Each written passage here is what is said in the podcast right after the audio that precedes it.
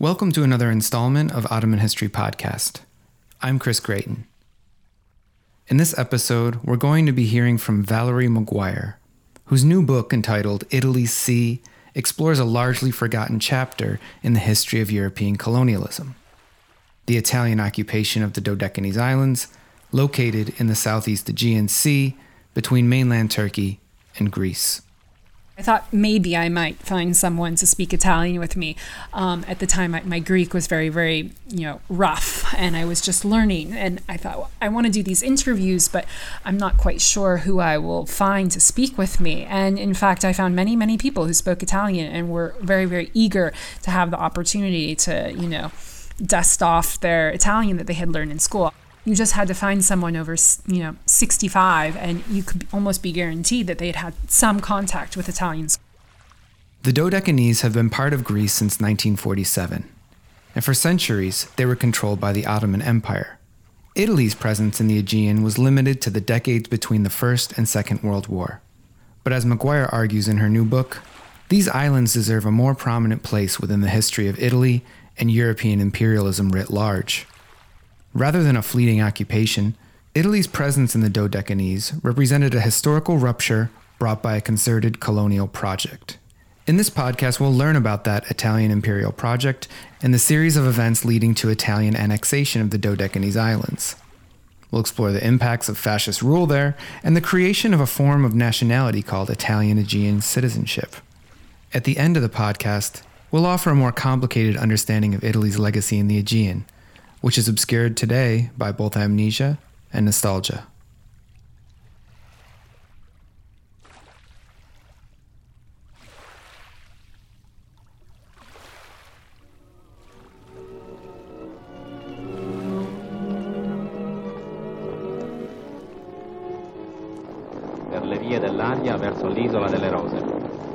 Viaggio pittoresco deve iniziarsi poeticamente e perciò vi invitiamo a visitare Rodi, sciogliendo un inno al suo clima dolcissimo, al suo cielo radioso, al suo mare di smeraldo.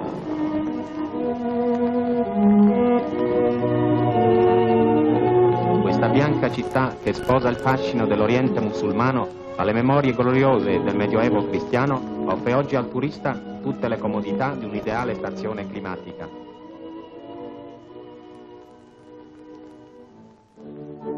You think of these islands today, which are popular destinations for cruise tourism, charter travel. They feature in films as romantic vacation destinations and mass tourism, but these weren't off the beaten track locations. They were very, very much central precisely because of kind of the unusual geography of the islands and the special place that they lie within the Mediterranean, the Southeast Aegean. So they were, for centuries, at the crossroads of all kinds of trade routes between Europe, North Africa, the Eastern Mediterranean, or what at that time was called the Levant, the Black Sea in Russia. And for this reason, they're kind of this node at the center of a big network of trade and mobility between different empires in the region. I'm Valerie McGuire. I'm a lecturer at, of Italian and comparative literature at the University of St. Andrews in Scotland. And my specialization is Italian colonialism and post colonialism, but uh, I have a forthcoming book about what I define as Italy's colonial occupation of the Dodecanese Islands in the Southeast Aegean, which is a chapter of Italy's imperial history that hasn't been much studied and really falls at the crossroads of a bunch of different histories of Ottoman history, of Mediterranean interwar imperial history, of Italian colonialism, uh, and also has kind of a contemporary afterlife and contemporary reconsideration in light of the the refugee crisis in the Mediterranean.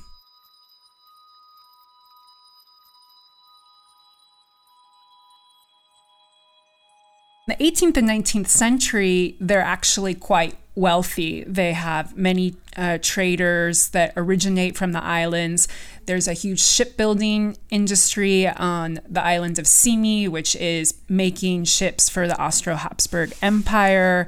There is uh, sponge fishing, which is this huge commodity on the market. The location of the islands means that you have kind of migrant or you have mobile families. So they might have a part time home in these islands and then spend part of the year in Alexandria or Izmir. At the same time, this whole situation is, of course, under the Ottoman Empire. They were under the Ottoman Empire from 1522 onward. The occupation, the Ottoman occupation, which is known in Greek as the Turkokratia, the Ottoman domination of Greece, begins in 1522. Prior to Ottoman docu- uh, domination, the islands are kind of colonies within the Venetian Empire. They're part of the Venetian expansion into uh, the Aegean.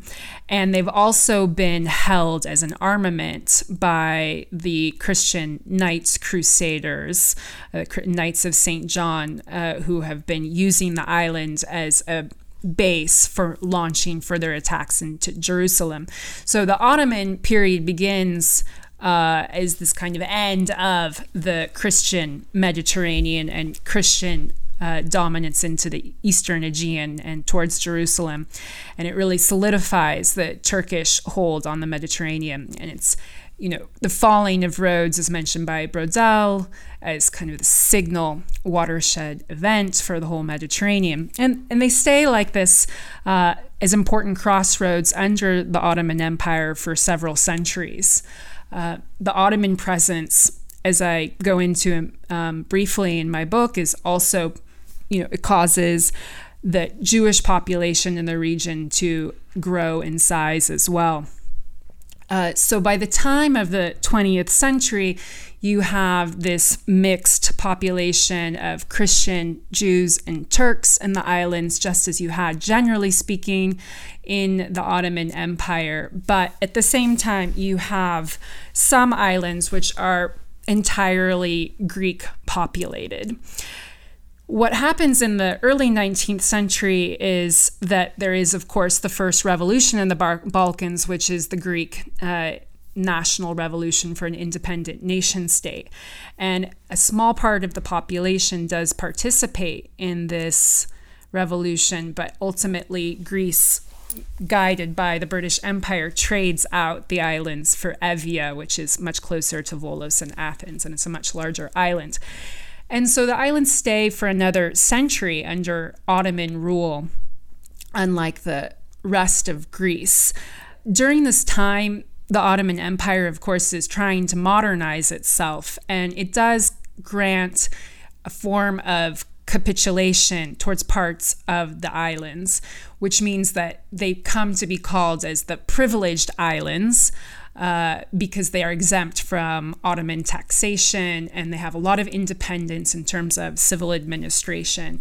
And they're looking towards uh, Greece for new. Uh, ideas about design and development um, in their industries, but at the same time, they're still uniquely free from many of the kind of national uh, organizations and structures that will define the, the 20th century. Um, and this situation of the capitulation lasts until there's the growth of nationalism in Turkey, at which time the young Turks come to power and they begin levying taxes again, undoing the capitulations. And this leads to a situation of contempt for the Ottoman Empire. And precisely in that moment, Italy moves in in 1912 to take the islands for their own empire, and they are greeted as liberators. The local population believes that they are there to liberate them from Ottoman rule. Italy, in the meantime, is this new nation state. Uh, it's the last uh, country in Europe to unify and create a unified nation state. It only becomes uh, independent from foreign rule itself in 1861. And it has a very, very uh, difficult unification. It's not successful in integrating necessarily the southern half of the peninsula. This is well known. Uh, so called southern question that there is this north south divide in Italy, which still hasn't managed to be mended.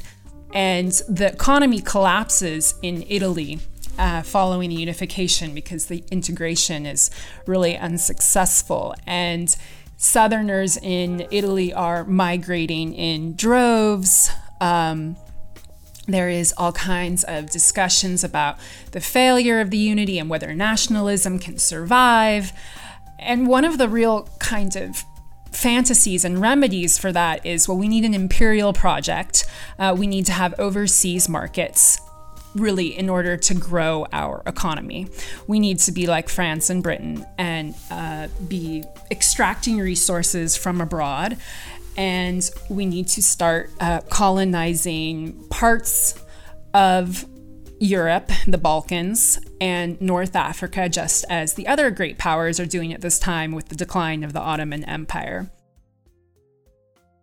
One of the issues that I look in my book kind of as a, framing for what will happen eventually in the Dodecanese and in Libya is the failure of Italy to achieve a mandate in Tunisia, where it has a large Italian community. This is a really important moment because it will also, in my reading, define some of the parameters for what they do later in their kind of state building projects in the Aegean and Libya.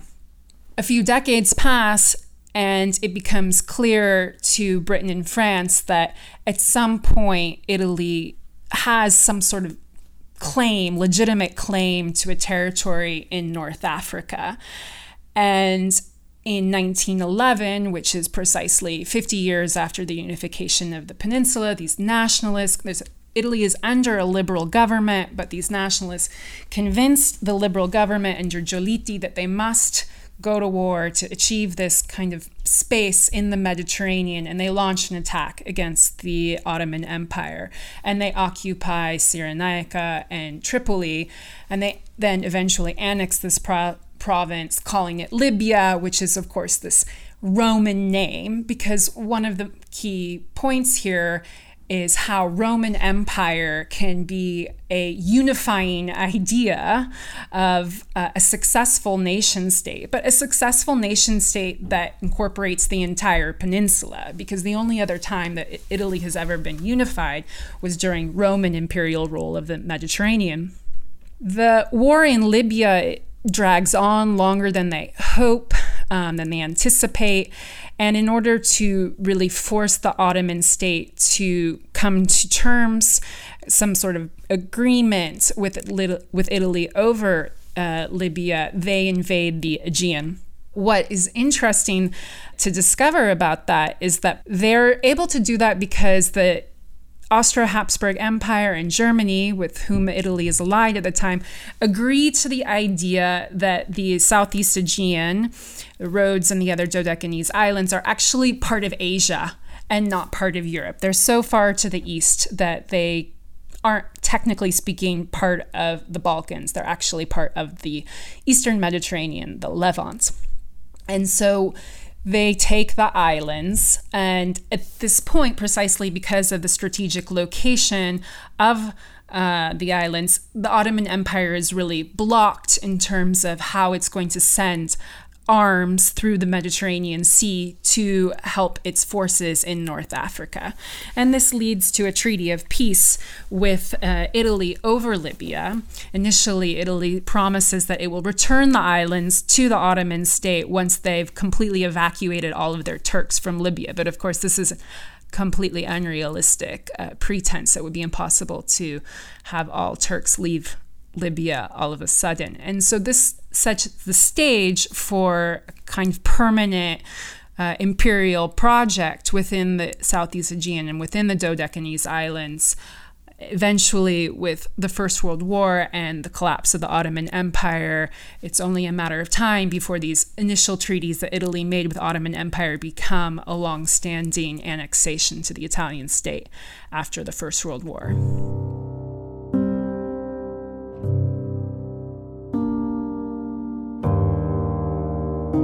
With the centennial of the First World War, uh, there was a lot of discussion about how kind of under undervalued and understudied Italy was during the course of the First World War. And people talk about the Balkan Wars as being kind of the first sparks of the First World War, but actually you can look at Italy's invasion of uh, Libya and the Aegean in 1912, just a couple years earlier in 1911-12, as one of the first shots being fired of the First World War, the first kind of move to completely destabilize the Ottoman Empire. Italy at this moment is very committed to expansion. And if Greece imagines that the Aegean Sea um, and occupying the entire Aegean would reprise kind of the borders of Byzantine Empire, tethered to this metaphor of Roman Empire and the idea that Italy should also be having a large Mediterranean state in the Aegean. And so at the same time that in the kind of fallout of you know, the First World War ends in 1918, but then the aftermath of that, of course, is the Greco-Turkish War, when Greece attempts to conquer or to lay claim to the Aegean, um, the eastern Aegean port cities of Izmir and so forth as part of its nation state. At the very same moment, Italy, of course, moves into the Aegean and has a kind of Asia Minor campaign and lays its claims to those territories. It goes in as far as Antalya, where it even manages to open an Italian school during its occupation. There's also all kinds of reports that it sort of you know, betrays Greece, saying it's going to be its allies in one moment, and the next moment turns around and kind of turns them over to the Turks in Izmir. It's, it's a really interesting area of study, which people are still kind of thinking about um, what was Italy's involvement in the region. One other piece to add to that, of course, is that in 1915, it's Italy's decision to enter into the war on the side of the French and British, as opposed to remaining with its traditional allies of the tradition of the Triple Alliance, is motivated by a desire for for greater national territory. What's always been the focus in the historiography is the promise within kind of northwest Italy or northeastern Italy, the Triestine Alto Adige area, and kind of an expansion of the Italian nation state at its borders or into Croatia and Istria, these areas of the borderlands. But part of the Pact of London, the secret treaty that Italy signs with the French and British in order to go into the First World War on their side, does include the Aegean. So they promise uh, Italy permanent control over the Aegean Islands in exchange for they're entering in First World War on their side. Of course, one of the famous um, events of the First World War is kind of the Vittoria mutilata, as they call it, the mutilated victory. That although Italy wins the war, the great powers renege on all of these promises to Italy, which then leads to a bunch of events and eventually, most importantly, the rise of Mussolini and fascism. But you also have Gabriele D'Annunzio's March on Fiume to occupy Croatia. But in the meantime, one of the pieces that's also going on is this determination to also create a permanent uh, annexation of the Aegean, a permanent foothold in this region. It's always hard to imagine how could these islands have been so valuable to Italy, and I think that that has really stymied kind of taking the whole area seriously. But it was strategically it was very very important for the navy right to hold those islands meant to hold part of the mediterranean in a moment of contested sovereignty in the Mediterranean. So we can think about that happening on numerous occasions. Returning to the whole war in, quote, Asia Minor and Anatolia, it's actually from Rhodes that Italy is able to send a, a military units to occupy parts of the Aegean. So there's that. There's the military reasons that in a kind of chessboard game of control over the Mediterranean, holding the Dodecanese Islands is uh, very, very useful. But then there's also the question of all of these Italian migrant communities within the Ottoman Empire. I spoke about Tunisia, how there's a very large community of Italians in um, Tunisia, but there's also huge uh, communities of Italians in cities like Izmir, Istanbul, Alexandria. So the idea is that by occupying these islands and creating kind of a center of the extension of the Italian state, Italy would be able to forge greater ties with these wider diaspora communities. Questo suggestivo panorama, che sembra un verde angolo della nostra penisola, ondulato di colline su cui spiccano nitide levigatissime strade carrozzabili, non vi inganni. Siamo proprio in terra d'Africa.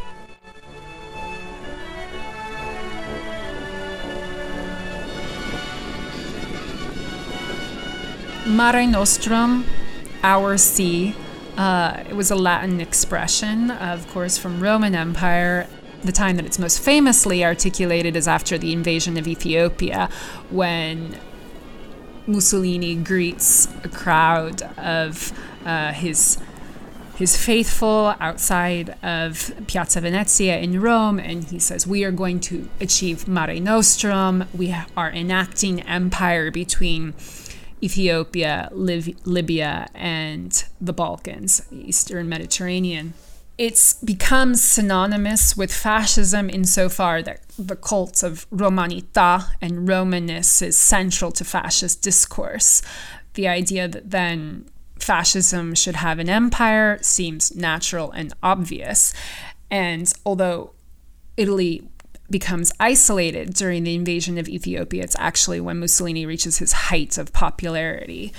But one of the points that I have been really interested all along in my research is that this Mare Nostrum, this idea of the Mediterranean as kind of the natural space of empire and the natural expression of of a strong and healthy Italian nation state is much bigger than just the 20 years of fascism. That it's a idea which sustains Italy for the entirety of its nationhood. It begins, it's part of the unification. Um, you have uh, thinkers like Mazzini, who was very much a liberal nas- democratic nationalist, uh, who also believe that there should be empire in the Mediterranean. And I think you can still see it today in the way that Italy assumes this very important role in deciding how Europe should be dealing with the migration crisis in the Mediterranean.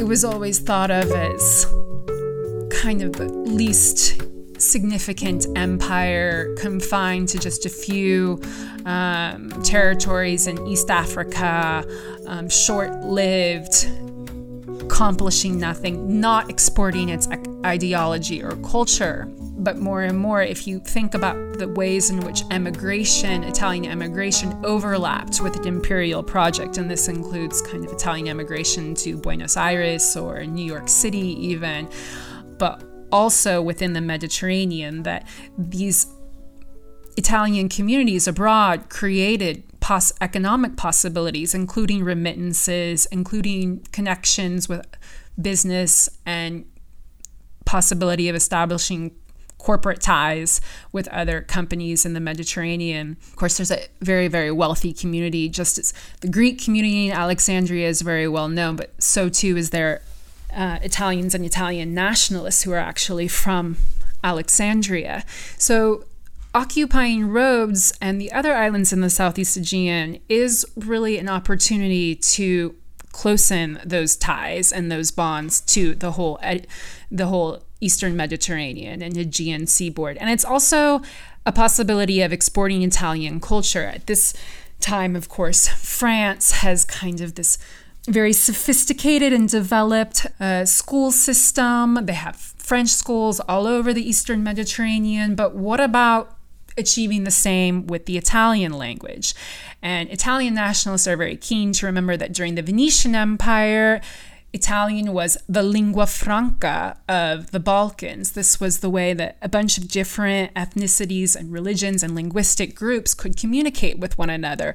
And it was also the language of bureaucratic documents. So there's this idea that we can recuperate some of this cultural and political preeminence uh, through kind of a laboratory and a focus point within the Aegean. in some ways, it doesn't fit obviously into the resettlement paradigm because we are talking about a territorially minimal space. I mean, these are not massive islands. You don't also necessarily, it doesn't lend itself to kind of an extractive uh, mentality. You're not going to go there and, um, you know, cull the territories for different resources. It's more in the ways in which it kind of presents a, a cultural hub, uh, an imperial hub for greater connection with other places, which Italy would like to um, eventually achieve colonies within. In some ways, it might be more appropriate to think of it as kind of an imperial project, but I find these distinctions a little bit nebulous.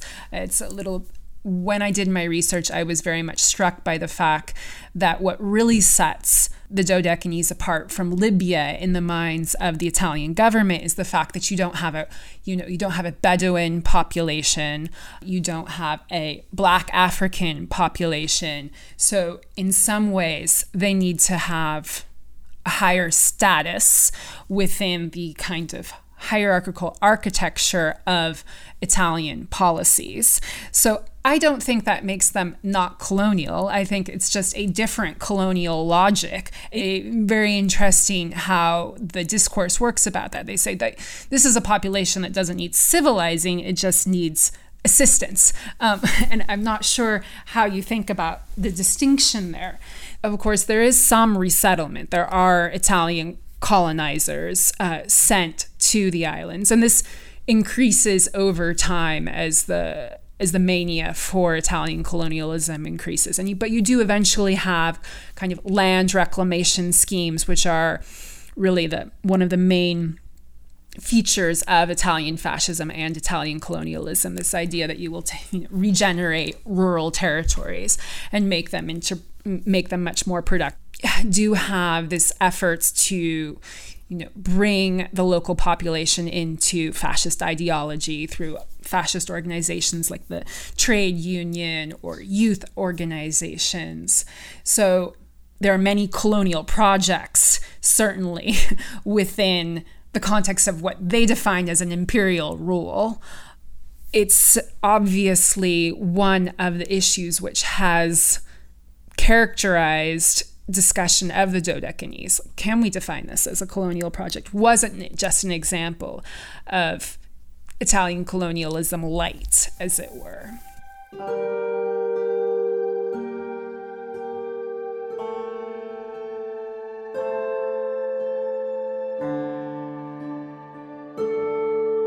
You can see all kinds of similarities between some of Mussolini's projects within Italy and his projects within the Dodecanese.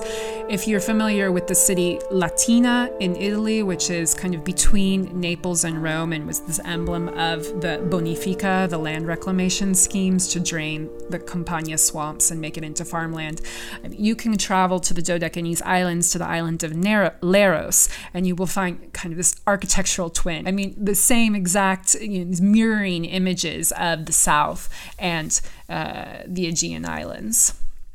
What's interesting is this really was an archival discovery. It wasn't something I had planned to set out to investigate or study at any particular length. I was really interested in representation. I come from a cultural studies background.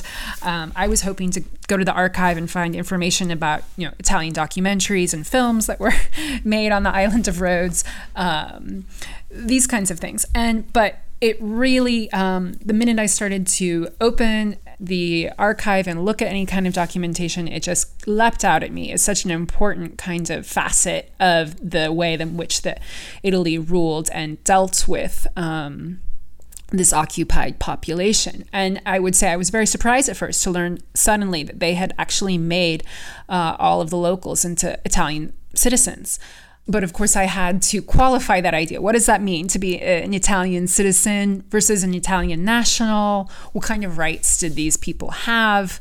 Um, could they migrate to Italy? All kinds of questions, you know, leapt to mind uh, in looking at the documentation. And of course, what was created was a form of citizenship which was local. Um, it didn't, the population didn't have the right to vote who was going to be elected in parliament. Not that it would have done much good under a fascist dictatorship at the time, but there was no they weren't part of a larger sovereign body. They were allowed to vote in local elections. To an extent, they were allowed to choose their citizenship, insofar as if they opted not to be an Italian citizen, if they decided instead to be a Greek citizen or a Turkish citizen, they could do that, but they that meant that they had to leave uh, and the region in theory, although in practice you did continue to find people with other nationalities uh, residing in the islands.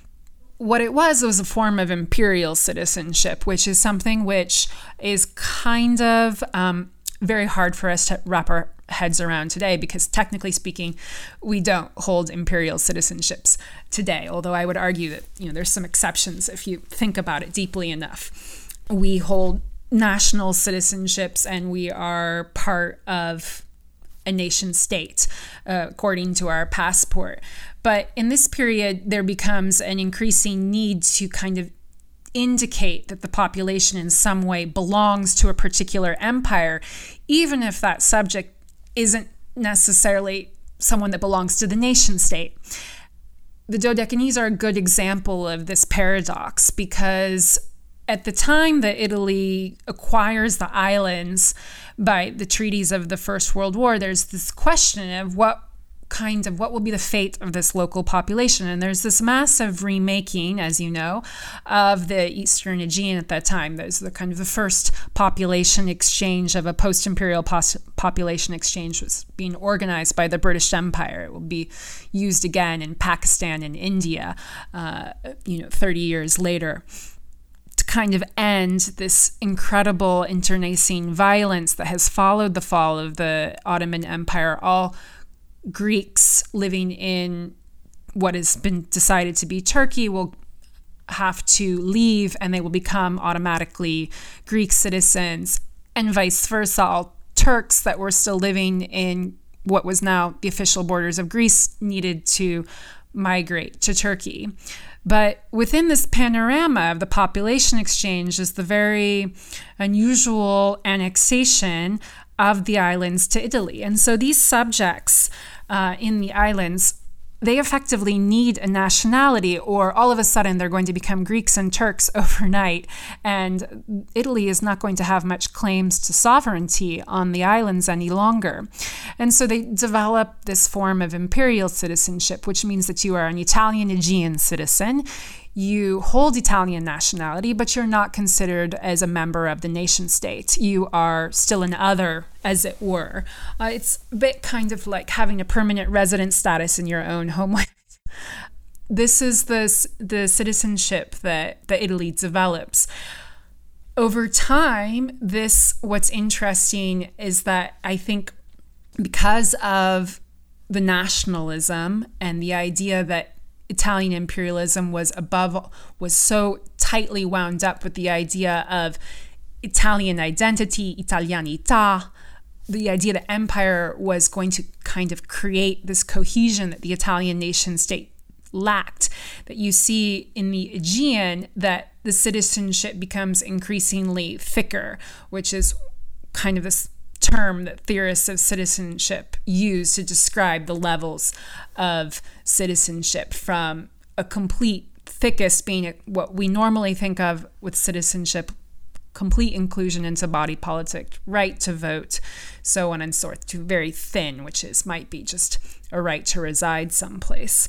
So over time this citizenship becomes increasingly thick in the Dodecanese Islands uh, to the point that by 1934, it's possible to kind of up your Italian Aegean citizenship and become an Italian national if you complete military service.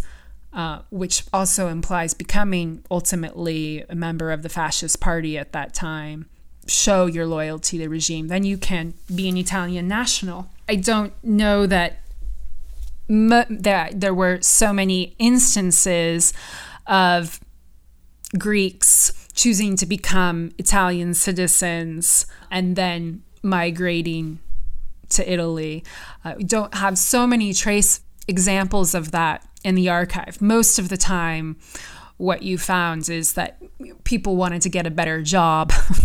they wanted to stay where they were, but they wanted to have a better job, perhaps in the Italian administration. And uh, so a natural uh, step would be to become an Italian citizen. Or uh, alternatively, you could find interesting cases of people who wanted to go and find positions in other Italian colonies. So they wanted to move to East Africa and start a company in East Africa.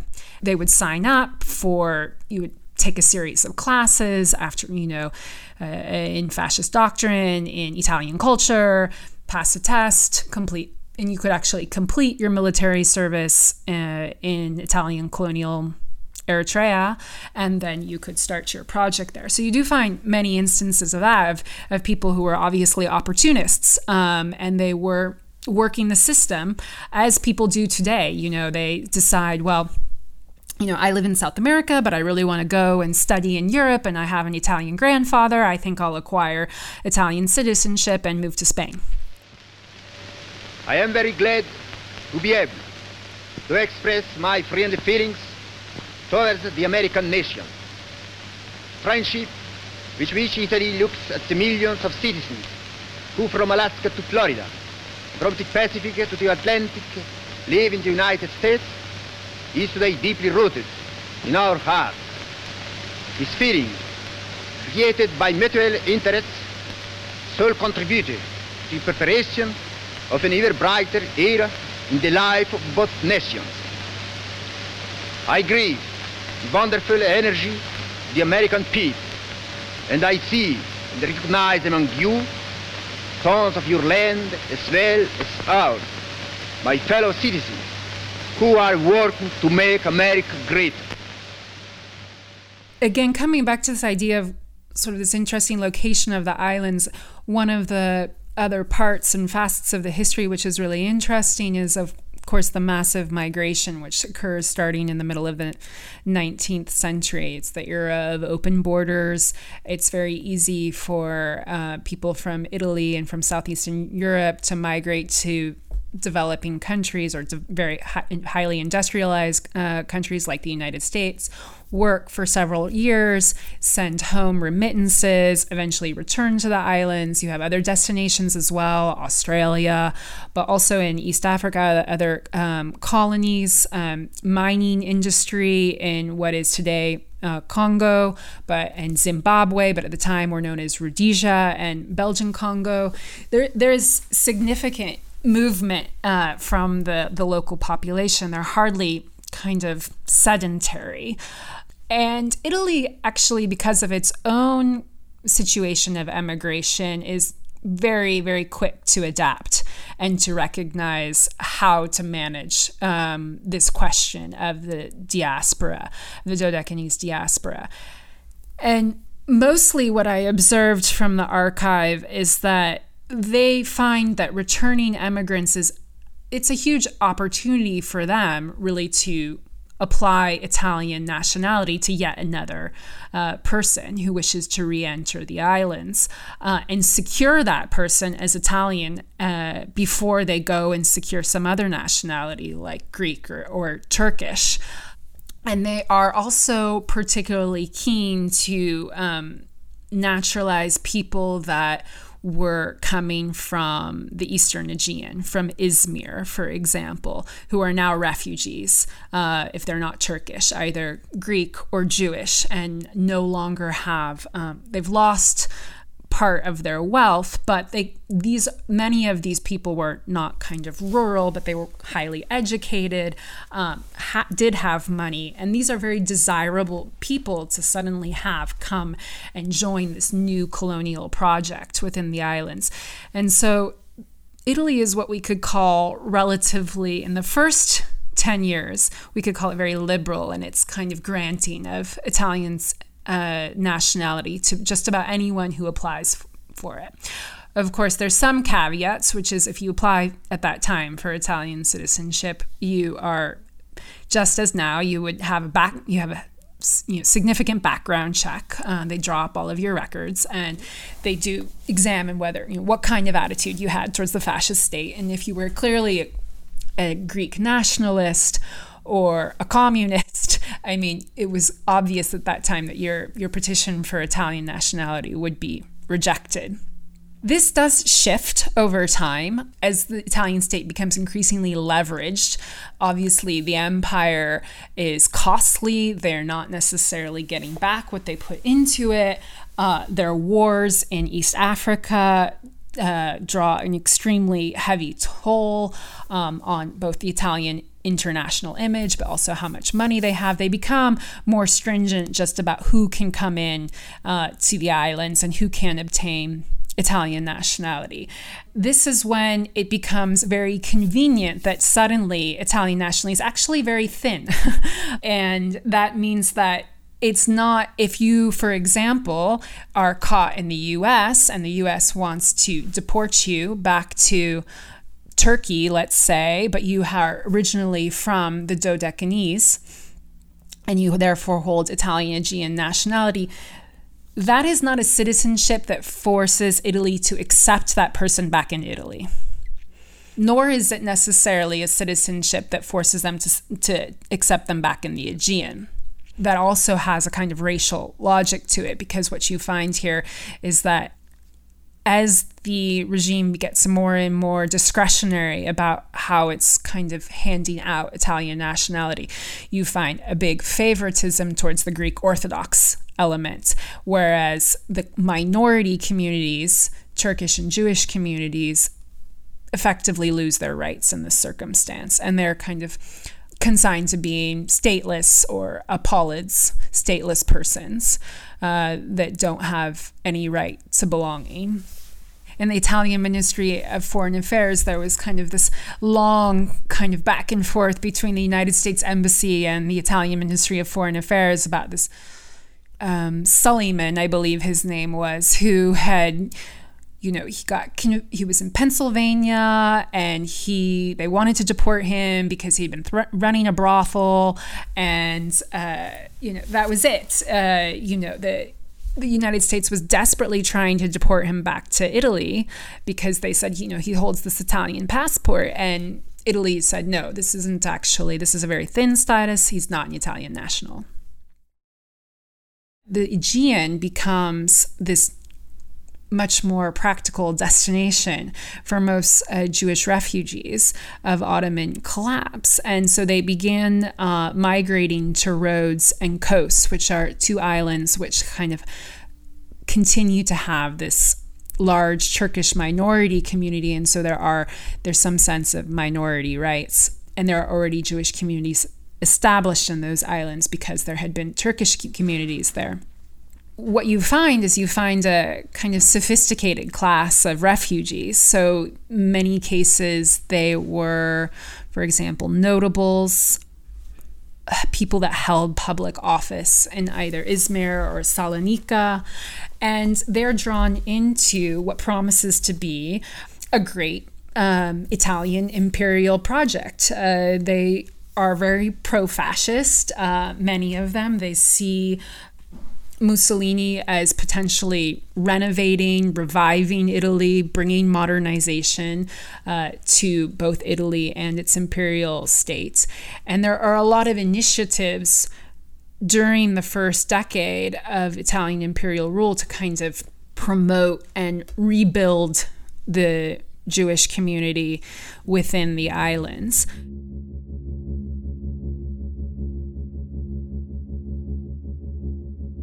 It's not just from one day to the next Mussolini allied itself with Hitler, but that there was a kind of long standing debate about just how this nationality should function uh, within these imperial spaces, and to what degree, for example, an Aegean subject might eventually be considered an Italian. And in this sense, Italy begins to lean in heavily on the idea that actually although by the terms of the Lausanne Treaty it's been granted sovereignty over the Aegean, there is still this idea that it, it belongs to a Greek Orthodox majority, and that these people have the rights to citizenship before Turks and Jews. So if there's pressure within the islands as to how many people can populate it, and we have to remember that this time Italy is also thinking, well, we should be populating ourselves. We should be sending some Italians here as well. So space is limited because we're going to start these resettlement programs. There's only going to be space now for Greek Orthodox majority and Italians, and the minority communities which have previously kind of figured into our discourse now no longer have the same kind of rights, even thin ones, to reside in the in the islands. And you can see this happening slowly in the 19, early 1930s, the mid 1930s, even before the invasion of Ethiopia and kind of the adoption of an official anti Semitic policy. I would argue as well that you can even trace this back to an even older discourse within the liberal era, which was in these kind of discussions about the racial identity of Italians, which happened in the aftermath of the unification, where the hope of an idea of an Italian people has really been called into question by this north and south divide. You have all kinds of um, anthropologists speculating well, aren't there perhaps two races in Italy? There's a northern Aryan race, and then there's this kind of atavistic criminal southern race that was populated by Africa in the south. And against this, this strain of thinking, um, you have kind of you have these uh, anthropologists who are really nationalists. Giuseppe Sergi is one of them, and he's always been kind of marginalized when people talk about these early racial discourses in Italy. But he, what's interesting is he really postulates that actually not only was Italy populated by one race, but there's actually, it was a, a Mediterranean race, and that there were close correspondences and kind of Italians and Greeks are cousins. We're relatives, consanguinity between Greeks and Italians. So this is going back all the way to the 19th century. And you see those ideas that have been germinating and, and, and percolating, they come into full fruition in the 1930s. So ironically, while the Jewish community was some of the most the contingent that was most enthusiastic about the Italian state, they're the first ones to actually kind of receive the more persecutionary experience and to have their citizenship, their Italian Aegean citizenship, is eventually revoked. And for half of the community, that half that had come from Asia Minor or from that were refugees of Ottoman collapse. So they had naturalized to Italian identity and they weren't born in the islands.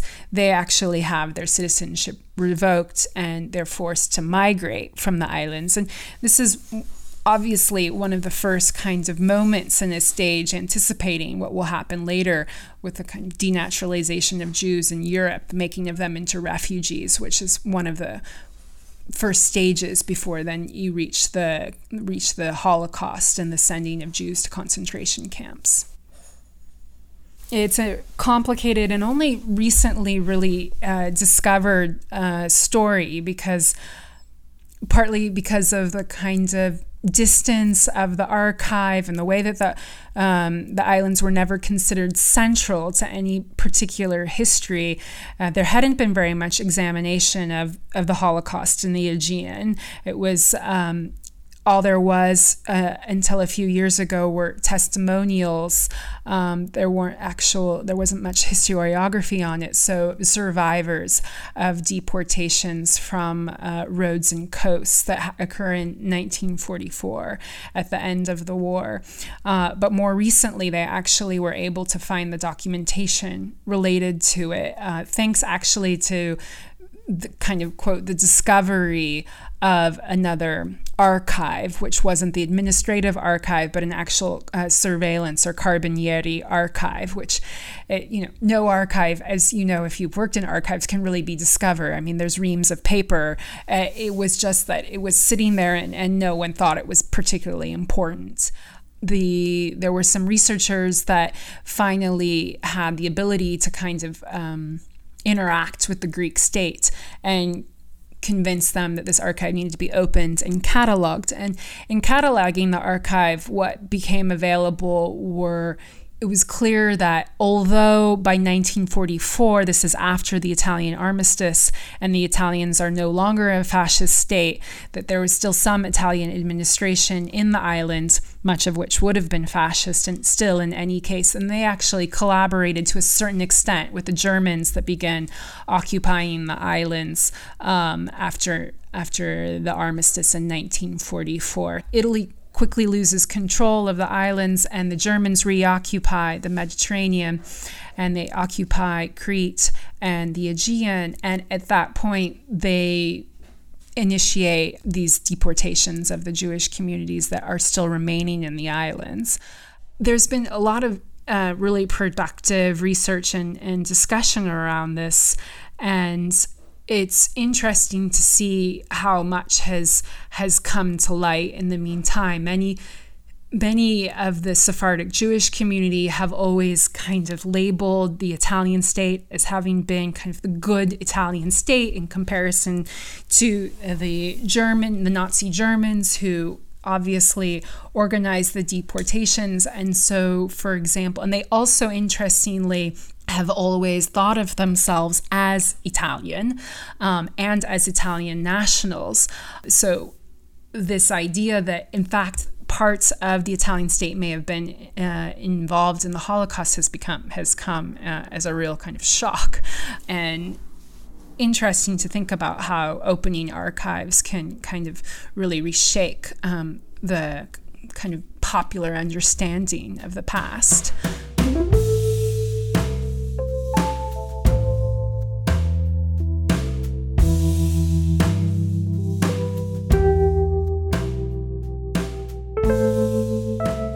I was so interested in the fact that there was this popular memory that presented uh, Italians as soft or, or good colonists. And I think, in my kind of naive doctoral way, I thought initially that you know you might be able to assess this this notion and, and, and really find out what happened. Is it true that the Italians were just making love to the local women and playing the mandolin, which was how it had kind of resurfaced in, in popular culture, if you're familiar with the book.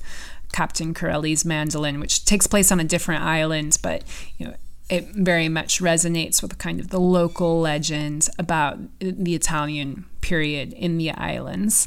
And there is, of course, also a very popular Italian film, Mediterraneo, which takes place in Castellorizo and is the pretty much the pitch opposite of what you would expect from an Italian, from a kind of colonial occupation.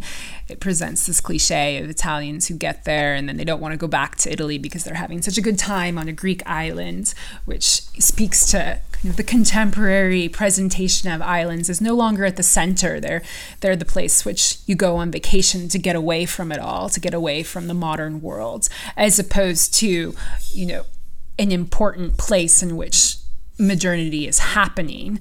Interrogating what was behind this presentation and remembrance of the Italian Empire was what pushed me into the project. I was interested in the ways in which, too, it might resonate with of new understanding of migration in the Mediterranean. And, and one of the things that did happen during the course of my research is that then the islands once again did become sites in which people were kind of your first landing in Europe, uh, the illegal crossing from these large refugees camps from Turkey in, into Europe, uh, which you could do by fishing boat, even just as during the time of the Italian Empire, people, Turks, were forced to migrate under the cover of night from Kos back into Turkey uh, in fishing boats because they had lost their their citizenship and their rights to reside in the the islands.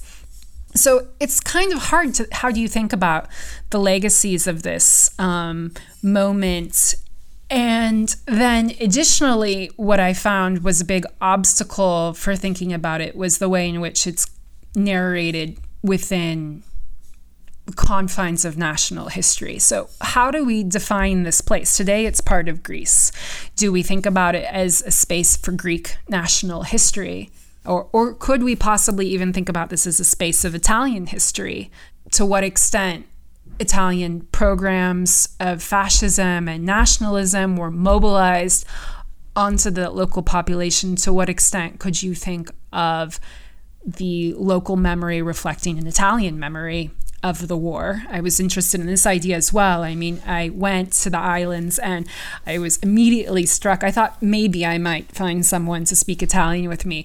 Um, at the time, I, my Greek was very, very, you know, rough, and I was just learning. And I thought, well, I want to do these interviews, but I'm not quite sure who I will find to speak with me. And in fact, I found many, many people who spoke Italian and were very, very eager to have the opportunity to, you know, dust off their Italian that they had learned in school. Obviously, a generation. You just had to find someone over, you know, 65, and you could almost be guaranteed that they had had some contact with Italian school. And then, kind of the question of how do you, and then you think about this transnational space, the space in which the kind of even forms of national belonging have been extremely weak. You've had imperial forms of belonging. You've always thought of yourself as moving within a mobile world. Then what kind of memories and representations do you have there? And then finally, what you come up with is you come up with these kind of communal memories that don't seem to intersect. You have a Greek memory of the Italian occupation, following kind of the tradition of Greece under foreign domination. So in Greek, the word for the Italian occupation is Italokratia, which reproduces, of course, the word for Turkish occupation, Turkokratia, right? So it falls into, you know, this period of Italian rule was just the last chapter. Before then, we were integrated with Greece, which is where we always belonged. That history entirely neglects both kind of the importance of the Ottoman past for uh, for Greek history, which is something that, of course, scholars like Molly Greene have kind of said this is all wrong. We need to think about the really important ways in which Ottoman Empire shaped Greek, cult- Greek culture. It also aligns a still present Turkish minority in the islands, right? So when the islands are eventually integrated into Greece at the end of the war, there is still a, a small Turkish minority there that owns has owned property there for, for centuries.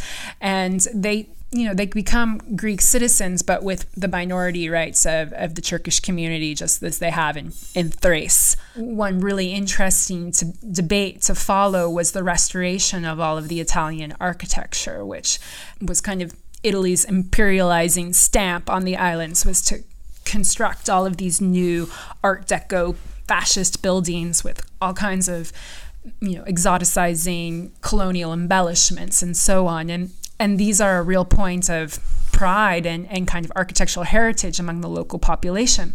And was that then a sign of they really liked the Italians, or is it also a sign of wanting to kind of uh, remember their Europeanness in the face of wanting to distance the Ottoman past and the presence of uh, a nearby Turkish empire in the the contemporary sense. So, you know, they had these big, this one very, very important landmark within the Rhodes shoreline is what was called by the Italians the New Market.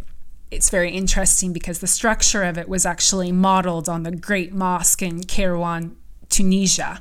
So it's this kind of Islamic mosque like structure, but it's supposed to be uh, a market for, you know, again, the resale of all of these artisanal rural products fitting in with Italy's great Mediterranean um, notion of great Mediterranean empire. This building needed serious restructuring and, and renovation in order to be able to be to use it safely. And one of the kind of ideas was that well they could they could accept Turkish investment. Um, but this was ultimately rejected. There was this kind of fear that the Turks would come and they would they would ruin its characteristic charm. They would just make it into a shopping mall, and you know it would be a big kind of claim uh, on Rhodes. Uh, and and so what they did is they you know they, they turned to the European Union for funds for for restoration of it. So very interesting to think about how Ita- the restoration and the, the memory of Italian fascism is very useful for moving away from any kind of interaction with their, their neighbor in Turkey. It's hard to summarize how all of these different memories of the, these different communal memories of the Italian occupation, how they might intersect and have some kind of common theme. And, you know, what I really started to think about was how if we talk about nostalgia for Italian fascism, which was something that was talked about at great length in Italy. But, you know, starting in the 1990s, we've started to see Italians who traditionally, after the Second World War, have been these kind of committed leftists or Christian Democrats rejecting their fascist past. And, you know, this kind of opening of let's remember how fascism did some powerful things for the Italian nation states, and, and this was in the context of the rise of Silvio Berlusconi, and, but also kind of the start of immigration into Italy from the Balkans. Was this also a kind of nostalgia for fascism and for imperialism and European imperialism in the face of, you know, changes, uh, demographic and kind of social changes within the um, within Greece and within the Southeast Aegean, which now is, of course, this kind of border for the European Union. And, and, and that's one possibility, but I also felt that part of it was just about really some of it, the kind of rose tinted heritage, kind of this rose tinted look at the, the past in the islands, the Italian imperial past, is also about kind of a longing for empire. Uh, the idea that the nation state doesn't allow us to have these multilingual, multi multinational histories. Uh, it doesn't allow us to think about a space in which Greeks, Turks, Jews, and Italians all go to school side by side. And paradoxically, that is precisely what the Italian state envisioned it would be able to do once it kind of colonized the entire Mediterranean, that it would be this cultural empire like France, and that there would be kind of cosmopolitan Italian culture in these cosmopolitan settings with different ethnic backgrounds. Uh, and so I think a, a lot of ways, some of this memory is kind of a longing for for for something other than the nation state, um, and that it's projected onto this positive memories of the Italian past.